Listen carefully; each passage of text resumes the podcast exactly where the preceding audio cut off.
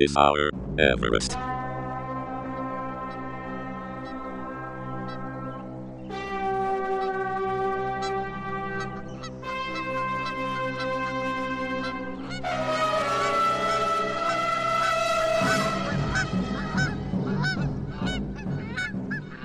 Greetings, culture vultures, and welcome to This Is Our Everest, the podcast that's only just realised that the Queen has been on the throne for 69 years. Is she now? Yeah, nice. And single. yeah, freshly single, 69 years on the throne. Too soon? I don't know whether or not you can really say too soon when someone's husband's died at the age of 99. Yeah. But, you know, we might yet get cancelled.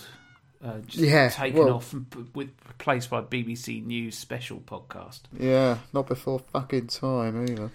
Yes, but we are back. We have been away. I've been moving house. You've I have not. have not. So I mean, you've got you've got a good three weeks on me. Really, Yep. really getting your filth ground into where you're living. I'm still working on some of some of my filth is still at the last premises. I need to go and get it mm, Yeah. and then really pound it in. But never mind all that. People don't care about that. People actively despise us, and that's a fact. So, Is it? what they want to hear? Like who? Hang on, like who? Oh, I don't know. But what look, what they want to hear about is some good old fashioned analog TV, and it doesn't get more old fashioned analog TV than Crime Watch UK, which is what we watched this week. Please, don't worry about what we've shown tonight. With your help, police are solving these cases right now, so don't have nightmares.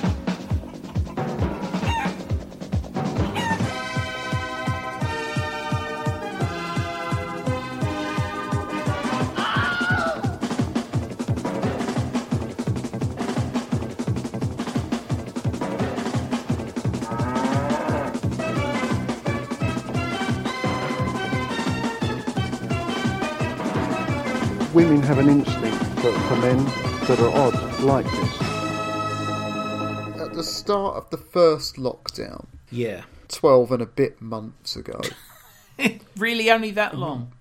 yeah, we we started um, furiously watching as much Crime Watch as we could. I think furiously is the correct word there. Because there's so much of it on YouTube. So much of it. Yeah, The first at least 10 years is there complete, including the Crime Watch updates. Crime Watch updates and specials are all there. Yeah. in many ways, it forms uh, alternative history of the British Isles over tho- that time. I mean, it paints a picture. It doesn't do it every month. Crime Watch was sort of 10 episodes a year rather than 12. But I think, in rather broad strokes, it paints a picture of where we were at, especially in terms of serious crime that, over the period uh, that, that it covered. And it did cover a long time 33 series. 322 episodes. I have probably seen about half of them. I would, would be my guess. Maybe a bit more than half. I'm not sure exactly where I stand, but I mean, I venture that I uh, have probably seen a lot of the OG episodes. Well, I say OG episodes. I'm quite strict about my uh, Crime Watch classification, and I consider the actual sweet spot for Crime Watch being between the beginning of 1990 and the middle of 1995. Oh, do That's the golden era where you had Nick Ross, Sue Cook, David Hatcher, and Jacqui Hames. Not, not a Helen Phelps fan then. Well, no, I mean it's not that I'm not a Helen Phelps fan, and of course Helen Phelps went on to be a member of the production and you know research team, didn't she, at Crime Watch? So she was never really away. But I thought Jacqui Hames, she just added that extra touch of uh, wide-eyed glamour and maybe maybe hope for the future. You know. I don't think it's a program you should be watching while you're having a wank. No, no, you sh- definitely should not. Horses for courses. We start this month's reconstructions with the tragic story of a 15 year old Dutch girl, Maartje Tamboezer. Maartje had lived in England for the past year. The family moved to Britain because her father was posted here by his company. Their home is at West Horsley, near Guildford in Surrey.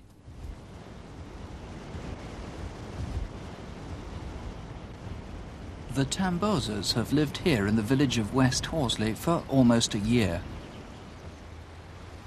At four o'clock after school on Thursday, the 17th of April, Maartje left home to cycle to the next village of East Horsley. The family was out when she set off, but her sister says Maartje wanted to buy some English sweets to take back to the Netherlands on a school trip that weekend.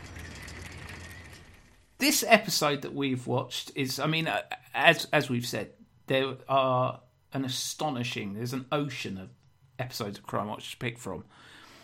I picked this one purely on the thumbnail Okay. of Sue Cook's shirt. She's dressed like she's in Kid Creole and the Coconuts. That's a good look, though. Well, it is a good look, but I do wonder whether or not it serves perhaps to diminish the importance of some of the things that they're talking about. Because there's some pretty ripe issues here. I mean, I- as I say, we could have picked any episode. I've seemed to have accidentally picked an episode where there are at least three cases, all of which turned out to be pretty major deals in the Yes. the British Crime Encyclopedia, the Encyclopedia of Crime. Yeah, I mean, one of which I quite distinctly remember. Just the one. Well, yeah, actually. The one murder uh, of one poor woman was one that actually kind of got itself lodged in my head at the time that it happened. So, you know, we'll, we'll come back to that, I'm sure. Obviously, we should probably at this point include a trigger warning. People who don't want to hear up people talking about crime. I mean, I think particularly people who don't want to hear people probably just speculating and making stuff up Well, there's been a about crime. there's been a backlash, hasn't there, against true crime recently? Has there? Um, yeah, uh, because obviously there's been that kind of glut of podcasts and Netflix series about murderers and what have you. And there's been a bit of a backlash against that. People saying it's exploitative and the way in which um, they frame their subjects isn't always ideal. So I, I, I don't know how close we're going to skate to the opprobrium of others. Well, I think we can take it for granted that we're probably going to say something awful. So, as as we say, trigger warning. You've been warned. If you, you Yeah, can't- continue after this point. You've only got yourself to blame. Yeah. If you get if you get murdered. Yeah, you're and you're a fucking idiot. So, I mean, immediately I've offended everyone by calling them a fucking idiot. Yeah, it's a good start, isn't it? Yeah, well, fuck them. Anyway, twenty second of May, nineteen eighty six. Yeah. A, f- a fine day. I don't know if it was a fine day. It I don't remember it specifically. Sue Cook was very much dressed for the beach. Yeah. You know, she's obviously off down to Tintagel or somewhere. Yeah, I mean, I almost certainly watched this live. Okay. Because Crime Watch was only on once a month. I know it was event television. Yeah, and, it was, and um, it was it was event television. I think it was Thursday nights. Thursday's the one that really sticks in my mind, but uh, yeah, I think it was. they may have moved it around for all I know. I mean, especially this early in the run as well. I mean, it started 1984. Yeah, I mean, we had this conversation before, didn't we? Or did we? Have we had this conversation when we've talked about another TV show? Well, very possibly. It feels like we have, but I mean, when when when Crime Watch came on air in summer of 1984, it was ultra modern for the time. Its presentation was as up to date as you get. The interactive element, even if it was just you know phoning some copper on a landline. dobbing someone into the film. Yeah, to dob in your next door neighbour. then, eh, but that element of interactivity was was new. It was it was it was it was fresh, and when they Yeah. first started it, um, it was the police that had reservations about it. They were they were the BBC came to them with the idea, and they were far from certain of a whether it would be successful, or b whether evidence collected via this means would even be admissible. uh, because nothing like it had really been done in this country apart from Police Five, which was a quite different, far less hmm. dramatic type of program. And of course, there was also, I mean, this is 1984 when it starts, and 1986 this this episode. So we're only five years at this point away from Peter Sutcliffe, hmm.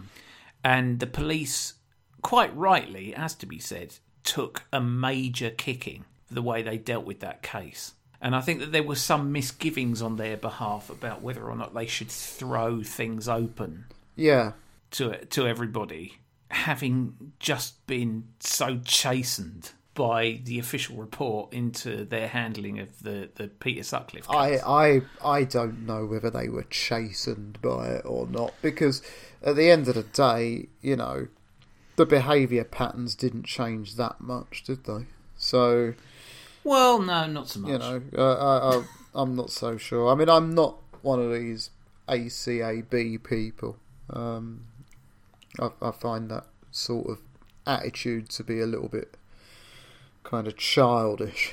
Um, sort of a bit Well, sixth form, yeah. sixth form common room. It's a rather broad stroke, isn't it? Yeah, yeah, and obviously, I mean, I don't know. I don't even know if we have American listeners. We might have American listeners, but defund the police sounds a bit more tin-eared in this country than it does in America because they're not all driving around in tanks in this country. Yeah, yeah, with shooters. with yeah, with with laser-guided missiles or whatever the fuck it is they they're using nowadays.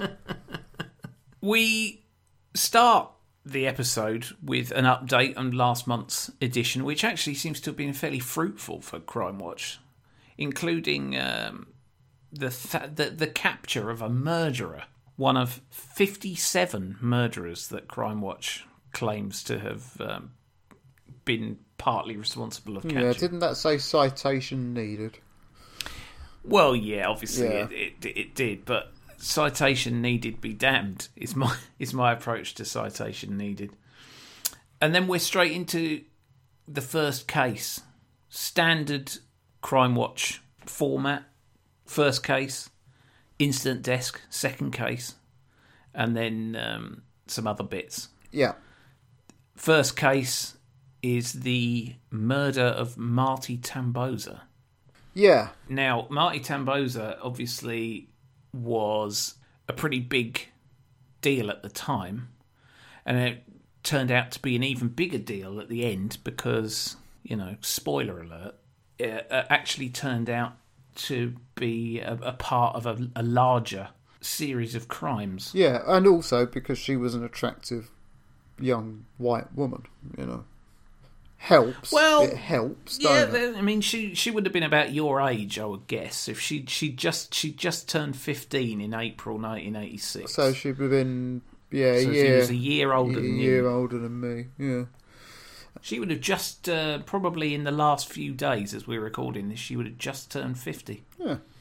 happy birthday to you. Obviously, it didn't work out quite no, that way. No, no. You because she was um. I mean, watching it, you're thinking, oh god, those poor parents. You know. I mean, I know you wouldn't be thinking that because you're a fucking sociopath. Yeah, that's But what I was um, you know, you're watching it thinking, "Oh God, those poor parents," and and then it's like, "Oh, they moved to this country like a year before Well, or something," and it's like, yeah. "Oh God." Visit England, they said. Yeah, it's great, yeah. they said. There's some interest. I mean, the, the reconstruction there, I thought, was very interesting because the man that uh, they used as the the strange man who was seen popping up in Oakwood Close and so forth, and bobbing his way through the fields in a suspicious manner, I thought really, really looked like John Duffy. Hmm. Obviously, watching Crime Watch with hindsight is a whole other trip. Yeah, You're much less likely to have nightmares, for one thing.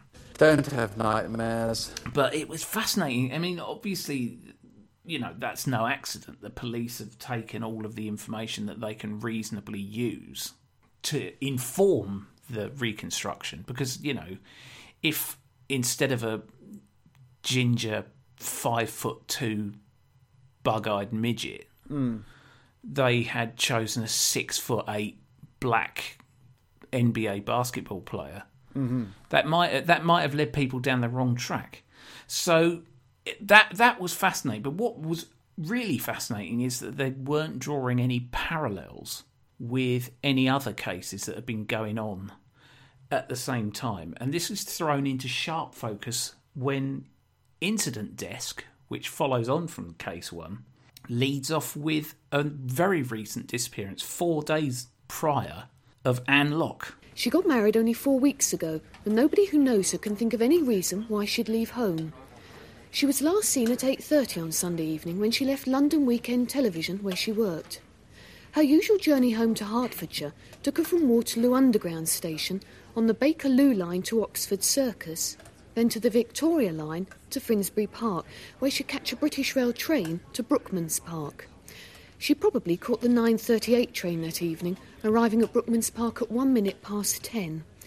Anne's bicycle, still with the padlock on the back wheel, was found on this footpath. It's about 50 yards away from the station bike shed where she left it that afternoon. Yes, and this is this is the one that I remember. Okay. She lived in Brookmans Park, which is a part of the world that I know fairly well. Yes. It's near Potter's Bar, just north of London. And there was something about that of of somebody just vanishing from a railway station. When you've got to bear in mind we lived inside a railway station at the time, or an abandoned one anyway. that really impacted upon me. And it's the one that really kind of, to the extent to which I had a, a fear of crime, a fear of things happening to me when I was a teenager. Don't have nightmares. That was probably the case that really set me on edge more than anything else. And it's weird, really, because you know we lived in the middle of nowhere. The the, the I've I've said on this podcast before that the house, the yard, the environment around where we lived looked like a crime watch reconstruction. And so it it felt as though that one was very much close to home for me. And it was in a literal sense. I mean, you know, it was probably about 10, 15 miles away. But um, I, I do really remember that because it was, you know, on the news and it's somebody who just disappeared after getting off a train at Brookmans Park. And it's like, hang on a minute, that's just up the road from here. Really makes a, Yeah. makes a difference, you know. Well, and she uh, recently got married. She was just back from her honeymoon. Yeah, There was all sorts of little nuggets that made it a particularly interesting case. But I think what makes it a really interesting case, if you watch the Crime Watch special about the railway murders, for it was them same people, yeah. who, yeah. who were responsible for both. Watching the episode of Crime Watch UK, the detective in charge of the Anne Lock case phoned the detective in charge of Marty Tamboezer and went, "Hmm, this seems seems fishy to me." And that was actually the beginning of a more unified response, which later became Operation Trinity, which is a, a combination of the three separate police forces who were investigating the the murders of Alison Day, Marty Tamboezer, and of Anne Lock yeah. plus Operation Hart, who were doing a investigation about a spate of rapes and sex attacks in North London. They pooled their resources and used also another reason why this case was particularly famous is because it used some quite cutting edge forensic techniques and, and some psychological profiling techniques that haven't been used before in Britain. And they they got their man um, John Duffy, and you know, just uh, twelve short years after that, they got their other man, Yeah. David Mulcahy. who it turned out was like a childhood friend of his, or his absolute bezzy mate. So why they didn't just pick him up straight Well, away? they actually, funnily enough, they did, um, and he was subjected to a police lineup. But I think you know, at the time, the police lineups weren't done behind two-way glass or two-way glass. Two-way glass is just glass. One-way glass. Yeah, you you know you had to physically go down the line and and you know collar someone. I did it once. What? I was I did a police lineup once. Uh, okay, on what side? Um, well, I wasn't. I wasn't. I was one of the people that wasn't the perp. Oh, okay. So you were one of the people who fleshed the. Yeah, I wasn't out. very old. I was only about 18 or 19 or something like that. And I think I was walking up past the police station because although it's not the main one for the county, that's in Welwyn Garden City, it's still got a very, very big police station right in the middle of St Albans, like a kind of, like a, it looks like an office block sort of thing. Yes. And this bloke came up to me and said, "Excuse me, can I have a word?" And I was like, "Yep, sure." And he showed me his like his police card. Oh, blimey. Right, can I help you? And he said, "Oh no, no, no, no, no, nothing like that. It, you know, we, we just need somebody to drop in and um and and and, and just be a person for our identity." And I was like, "Well, okay, fair enough." What happens if they pick me? And he's like, "That's fine. If they pick you, you're not going to get arrested for it." And I was like, "Oh, okay, fair enough."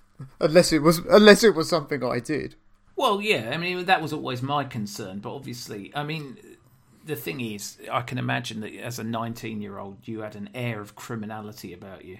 Well, no, because I looked about 14 or something. That's the thing. I looked really, really young until I was about 25 or 26. So, So that, yeah, then- that's when it all went wrong. Stuff started going wrong, and it's been accelerating ever since.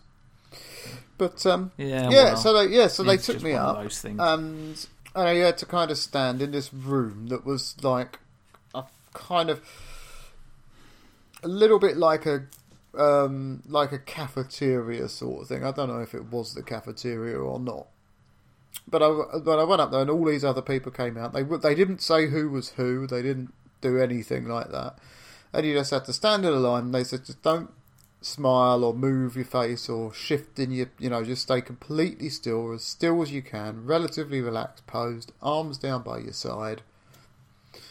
And uh, this woman came in and she walked along the line, and she didn't stop at me. Uh, and they gave me a fiver, and that was that. Nice.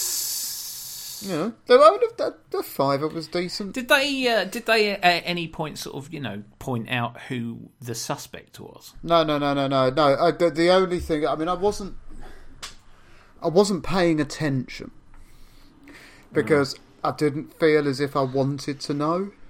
Do you know what I mean? Interesting. Um, oh well, yeah. I know that there was a point at which we kind of like somebody came in from another part of the, you know, Ah. through another door to the rest of us, but I wasn't. I didn't pay attention to who it was. Well, that was probably them. They brought them down from the cells, doing bird. Yeah, fucking striped jumper, bag Yeah, over their yeah, yeah, shoulder, bag over their shoulder Swag. with swag written on it. Yeah. Ugh, unbelievable. As I as I say, at the time it was a much more hands-on procedure. The old uh, police lineup. Well, yeah, yeah. they- I mean, when I when I did it, there was no there was no one way glass. Yeah, David Mulcahy just was was in there, just didn't get picked. Now, whether or not people felt threatened, or you know, distressed, or had a wobble, or didn't know, or whatever, he he was out for another twelve years eventually until. John Duffy, not a man particularly, it has to be said, of any kind of honour, finally rolled on him I've I've done a bit of research before on like identity parades and that sort of thing, and, and, and eyewitness testimony. It's something that that comes up quite a lot in uh, in in psychology. It's one of those subjects that they like in psychology. Yes. and uh, people are unbelievably unreliable when it Oh, comes yeah, to yeah, um, yeah, when it co- when it comes to giving eyewitness reports on anything. So I'm not particularly surprised that he didn't get picked out. No. Especially, of course, as the person who would be picking out has probably been through an extremely traumatic event. Well, exactly, yeah. Whether or not we can say that Crime Watch directly helped to capture the railway murderers, I, I, I'm not sure. But certainly the programme threw a few things into sharp relief for the detective who was investigating it. Yeah. So, you know, it served a purpose in that regard. The man was in his early 20s and quite slim. The artist's impression is thought to be an extremely good likeness. He also had a tattoo on his neck, just below the left ear. It was about two inches across, and the tattooist who did it may remember the man. The word skins, which is in paler blue, blue ink underneath, was probably self inflicted. Also on the incident desk, before we get onto the second main case, mm-hmm.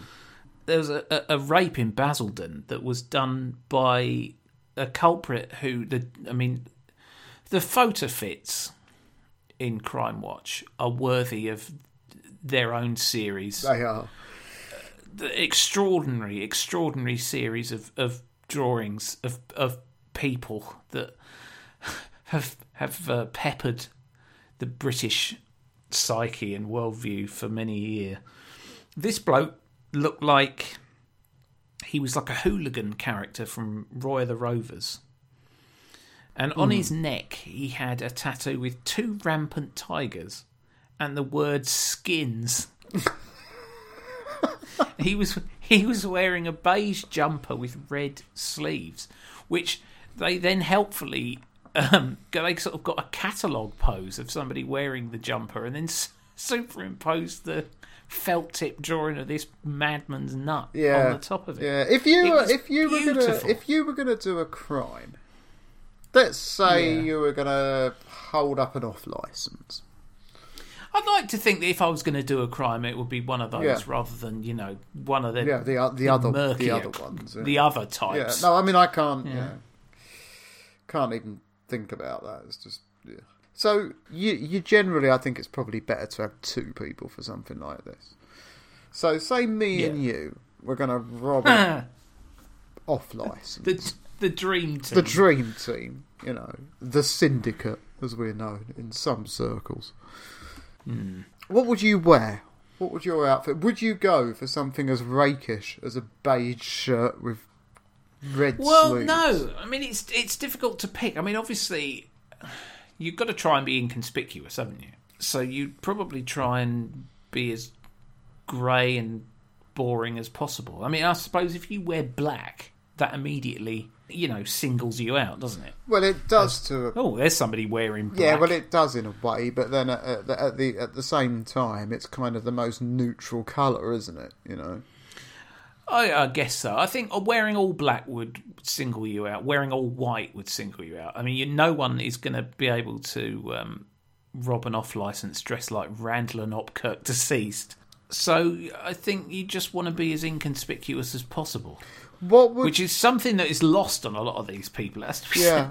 What would you wear to um to to disguise your face? Would you go for a mask, crash helmet, Well, balaclava? I mean, COVID 19 has really been a boon, hasn't it, for armed robbers? The only problem is that none of the shops are open. But Are the banks open? Have the banks been open? I think, yeah, to a certain extent. I mean, that must be weird. People going in banks with masks on. Oh, Normally, they normally they discourage that. Obviously, nowadays, face mask is uh, is a perfect thing. Any other form of mask or any any such facial covering is going to raise a certain amount of suspicion. And I mean, if it's completely freezing cold and you've got a scarf, for example, you'd probably get away with that. okay. I do start. I'm starting to worry that you're just planning a crime now. Well, I thought you might go for the pair of tights. You see, just because I know what a pervert you are. and if you had an opportunity to ste steal a pair of your wife's used tights and stick them over your head, then I don't think you'd need a second invitation. In fact, there's been a, I reckon. a few times I've just turned up at your house and you've been doing that. uh, No, no particular reason. Well, no, it, it, there was a very good reason in that case. I've just robbed an off Oh, license. right. But I think actually, in all truth, having having given it a little bit of thought, what I would probably do is go for glasses and stick on moustache. Something that can be easily removed, but at the same time doesn't necessarily raise suspicions. Obviously, it would have to be quite a realistic looking stick on moustache. The, uh, Is there know, such a thing? I imagine so, but it's not not in any way something that I could ever possibly get my hands on. This is why I don't go in for crime. I'm just not cut out for it. Yeah. And now for something a little different.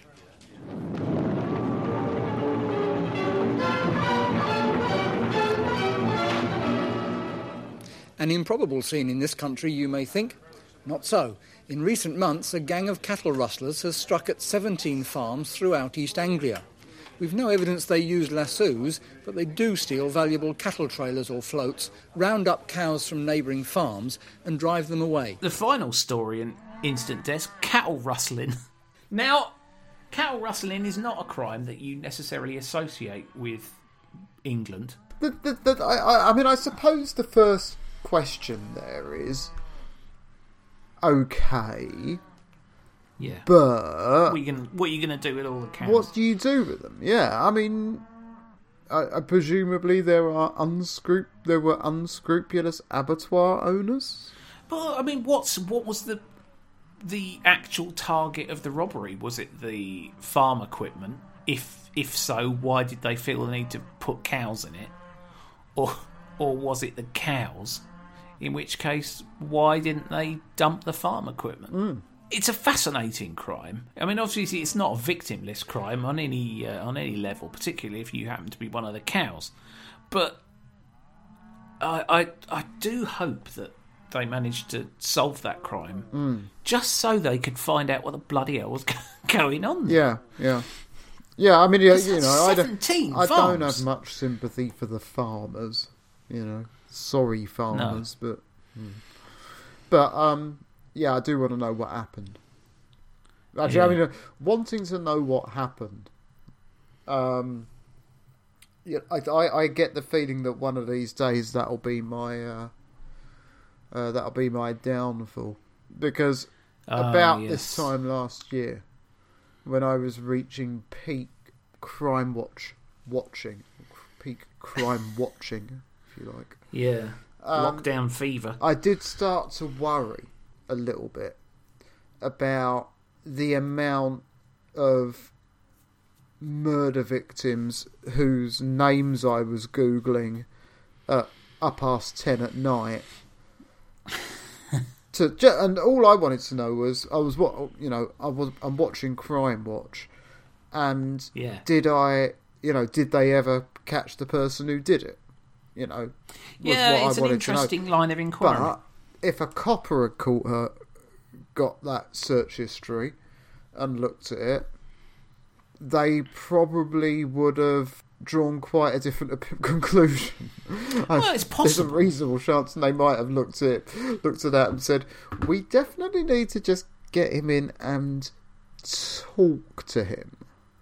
Yeah. And then they'll find out from uh, the St Albans Constabulary that you've already been in a lineup. Yeah, I know, right? They're going to fit you up. Yep. They're going to put cow shit under your nails and say, if you've been to East Anglia, and you'll have to admit that you have, they're going to fit you up for 17 counts of cattle rustling before you know it. Well, hopefully It's un- probably unlikely. But like, like I say, you know, I just don't know how you would do that. I think I think honesty is the best policy in that. You just say, I've just been watching loads of Crime Watch. I love it. I can't get enough of it.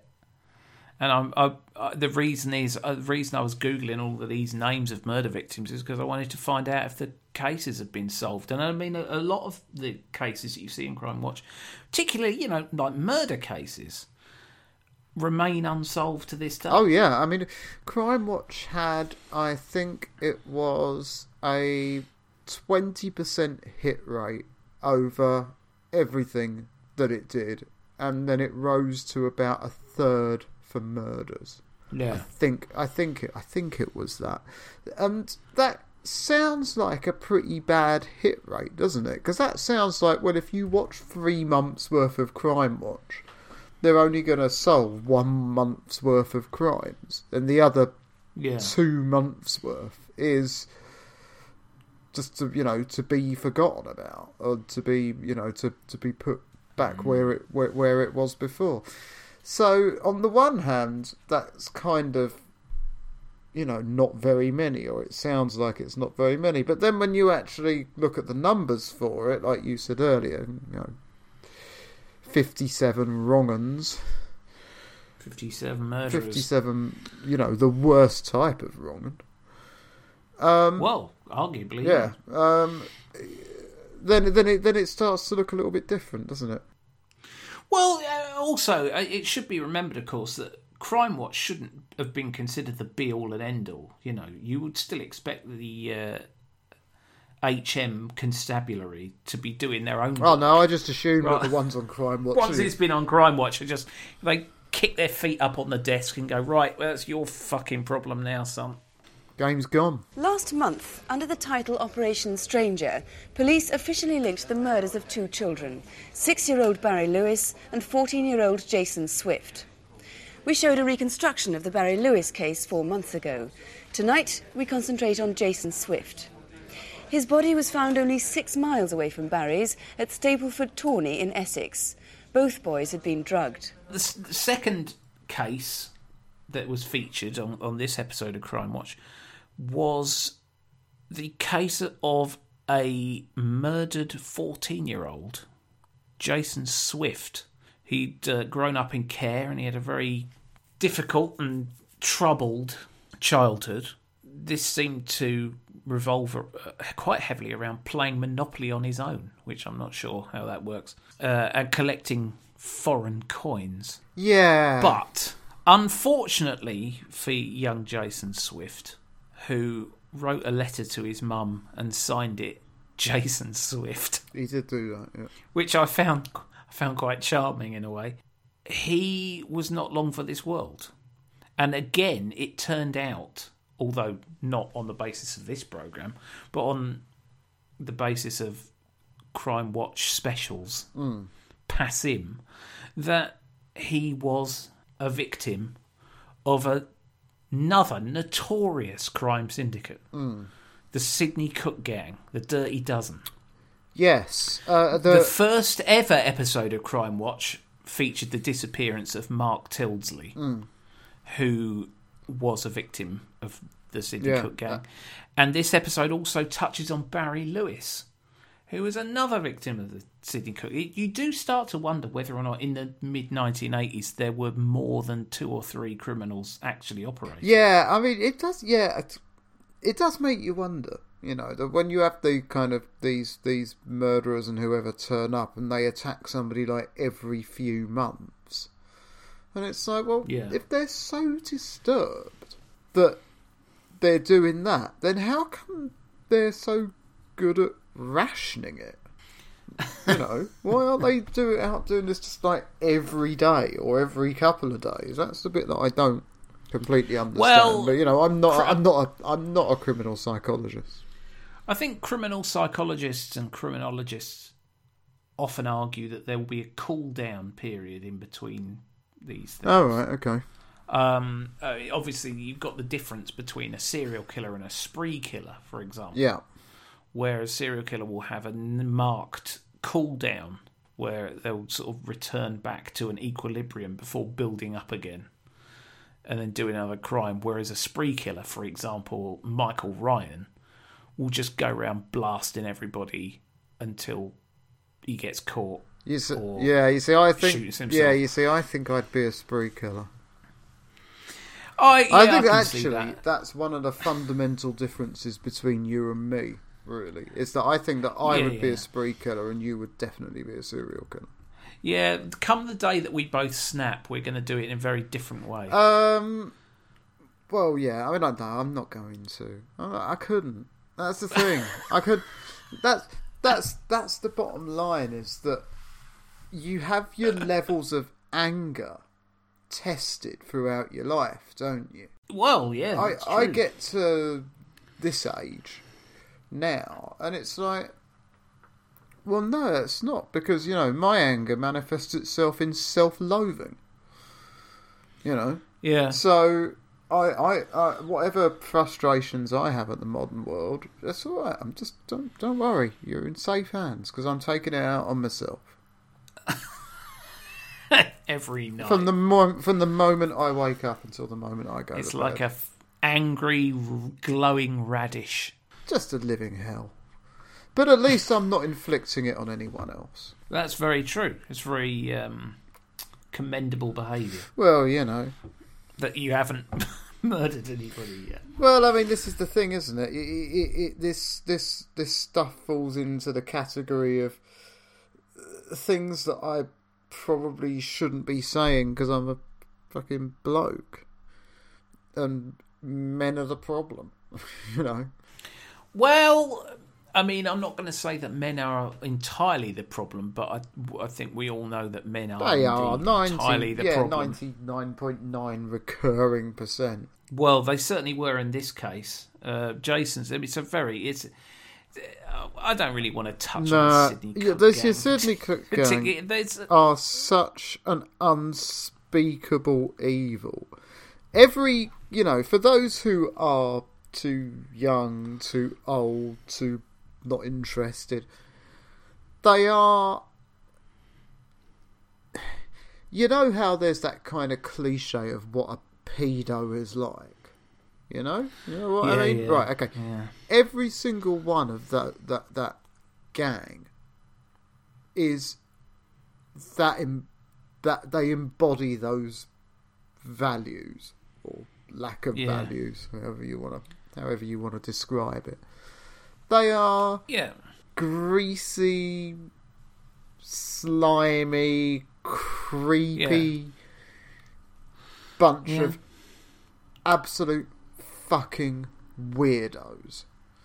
And there's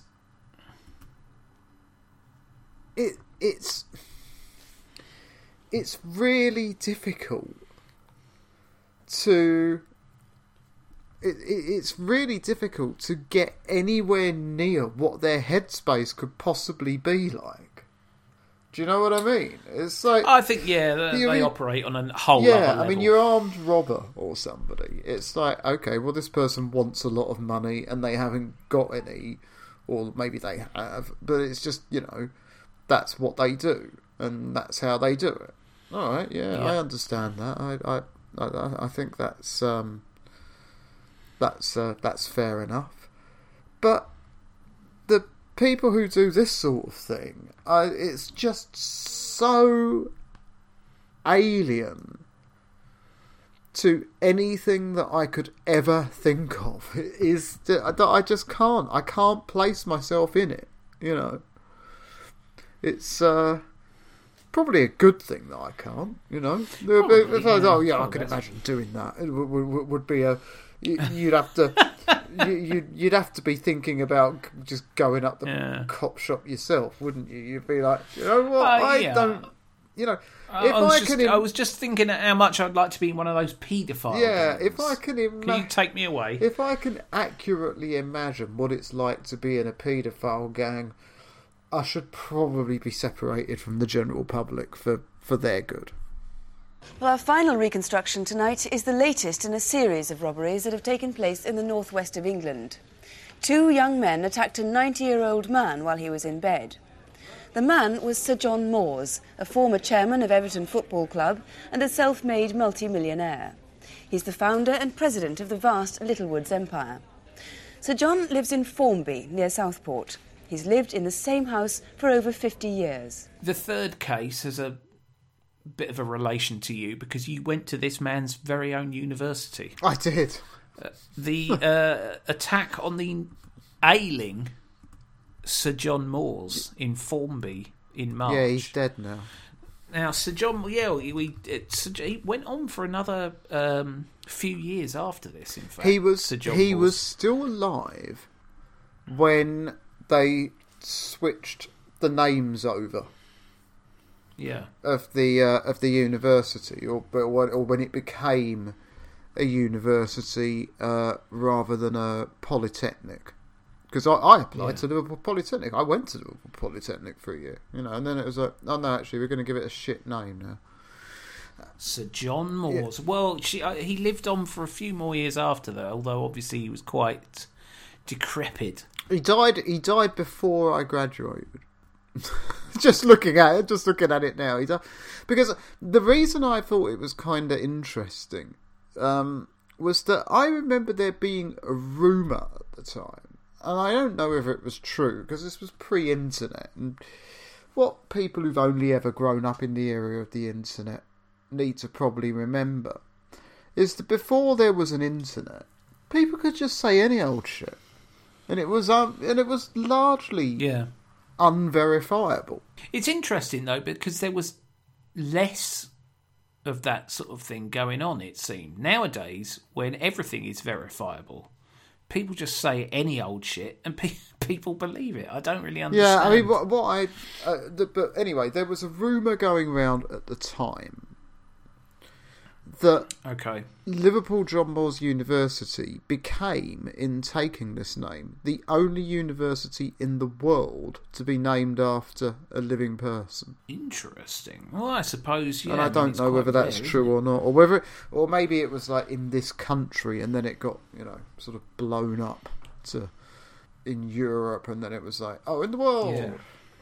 Because I find it difficult to believe that there wouldn't be, say, uh, a university named after some dictator or other. Oh yeah, I can. I can see. And of course, well, you had Trump University, of course, in the last few years, but that wasn't. I don't think that existed in 1990. fucking One or 92 or Trump whatever. University.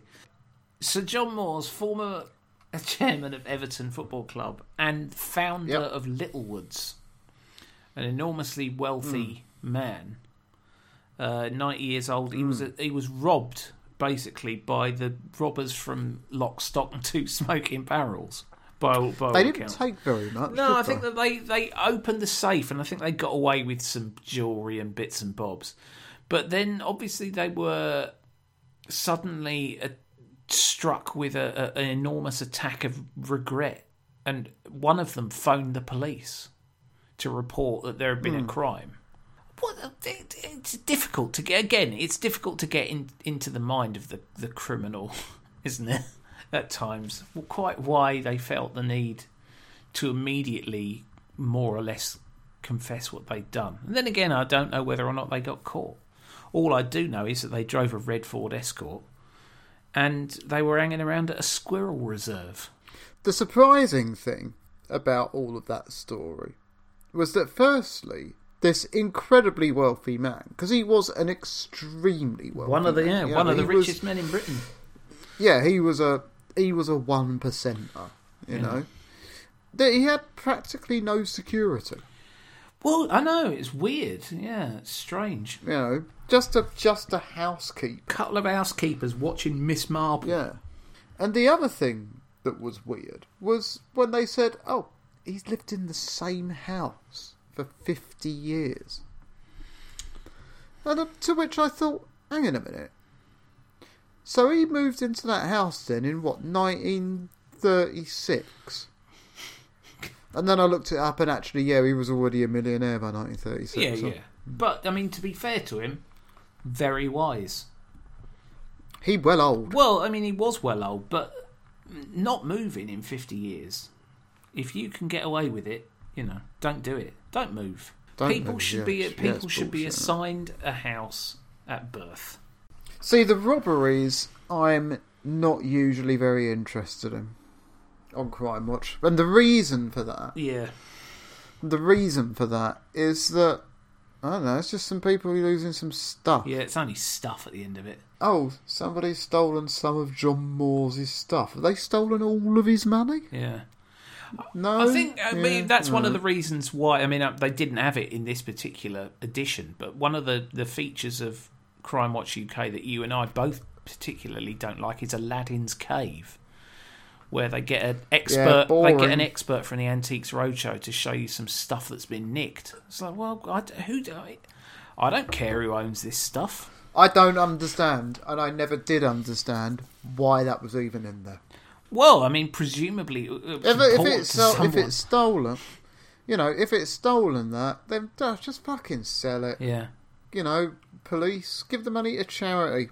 yeah, give it to children in need. you know. Sue Cook would be Yeah, delighted. give it to children. In, yeah, something like that. I, I don't understand what the point is of having some idiot posho in a floppy bow tie, looking at a carriage clock and going, "Oh, oh, have a look at this carriage clock." Oh, do you recognise this? No, no, I don't.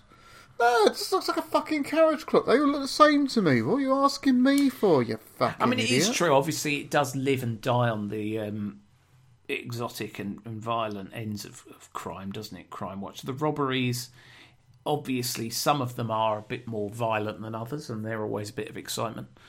But at the same time, they are, at the end of the day, just robberies. Yeah. Just, just like that fella in um, Die Hard. You know, imagine that. All of that just to rob somewhere Yeah. obviously if uh, if you have any information about any of these things you can uh, write to crime watch uk bbc tv centre london Or w12 Call us. Uh, yeah call us 801 811 8055. yep or Ceefax page 186 yeah Oh. 69 and um, you know don't have nightmares as they say The nightmares stopped in 2017. When they got rid of it, they got rid of it because the you see part of the appeal of Crime Watch when it was first on was that you were reaching an audience of 14 or 15 million people. Yeah.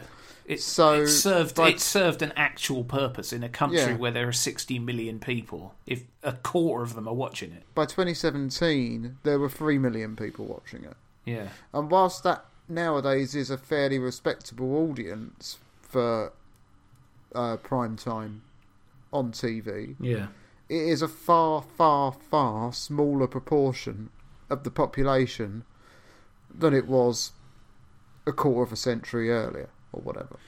yeah. So, so it had outlived its usefulness.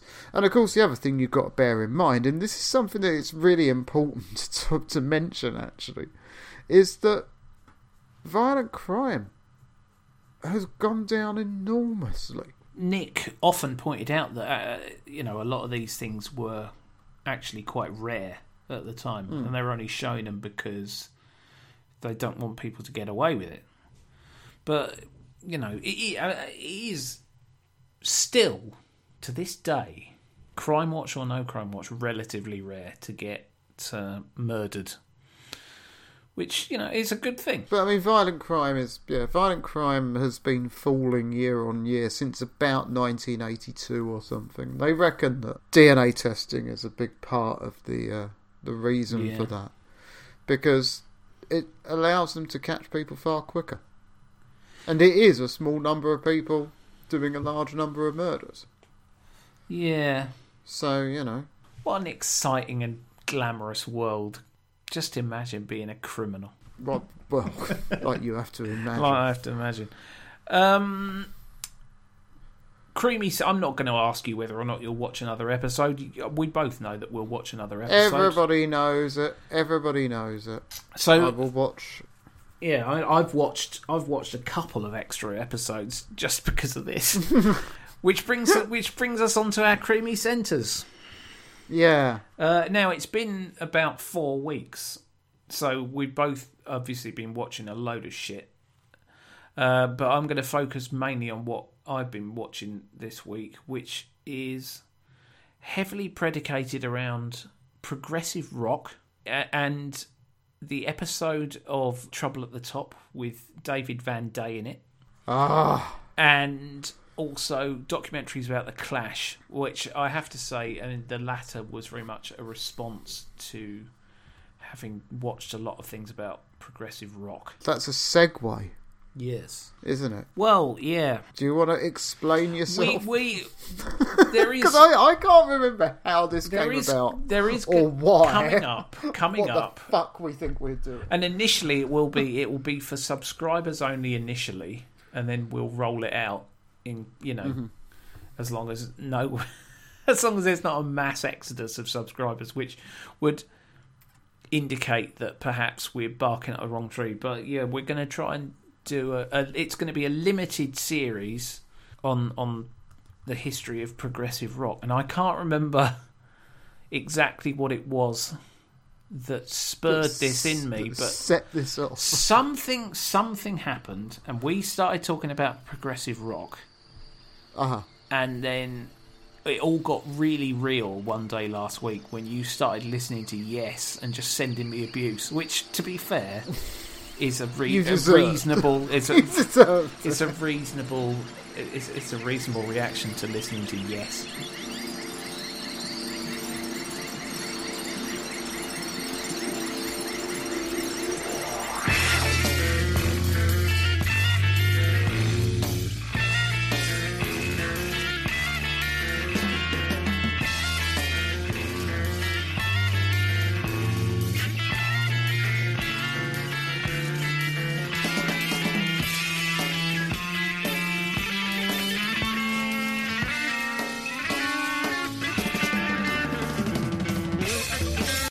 I mean, I, I listen to a lot of music, and I listen to a very varied selection of music as well. You know, there aren't really many genres that I would completely rule out. You know? and uh, even when you get to something like um, uh, like country and western, country and western is something that people will write off as as soon as look at it. And Yeah, it's true. not me, not me. You know, Oh, yeah, there's yeah. some really great country music, and Oh, you know, you Damn just, you just got to go. You just got to go looking for it. And I would say, because I know that this is your own personal prejudice, uh, amongst others, is uh, heavy metal. Ugh. You will not countenance it, the No. concept of it, and I I will give it the time of day, even if I, you know, some of the best people I've known in my lives have been heavy metal people. Well, I know I know a number of uh, heavy metal people. I know enough heavy Yeah. metal people to wonder whether or not I'm actually making a huge mistake. But my ears. yeah, but I mean, and well, this is the thing that that that prog rock is a huge and we're fairly constantly told significant musical genre, musical area. So I was like, well, you know, I, I, maybe I should be giving this a go. Maybe I should be listening to this. Maybe I should be, you know, not just automatically recoiling at the hmm. sight of some of these weirdos. yeah. So, me and you watched Prog Rock Britannia, a symphony in Yeah. three parts. It's a fine documentary. It is a fine documentary. The somewhat surprising thing about it is that with an hour and a half of it down, it's a, a lot of it to love, nothing. There wasn't anybody that I wanted to reinvestigate. It was all dog shit and I hated it. So now we're doing a 10 part podcast series on. Yeah, it's going to be great. Like, like a pair of fucking idiots.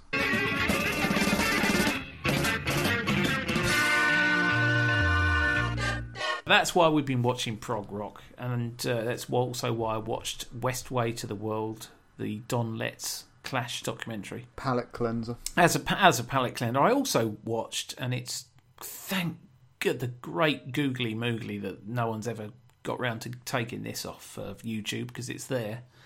I also watched Dawn of the Dead again. Um, that's been on YouTube for a for a good long while. That's a great film, isn't it? Great, it really, really is a great film. And of course, one of the uh, one of the things about it is it's got a prog rock soundtrack by Goblin. Goblin. Fuck Goblin.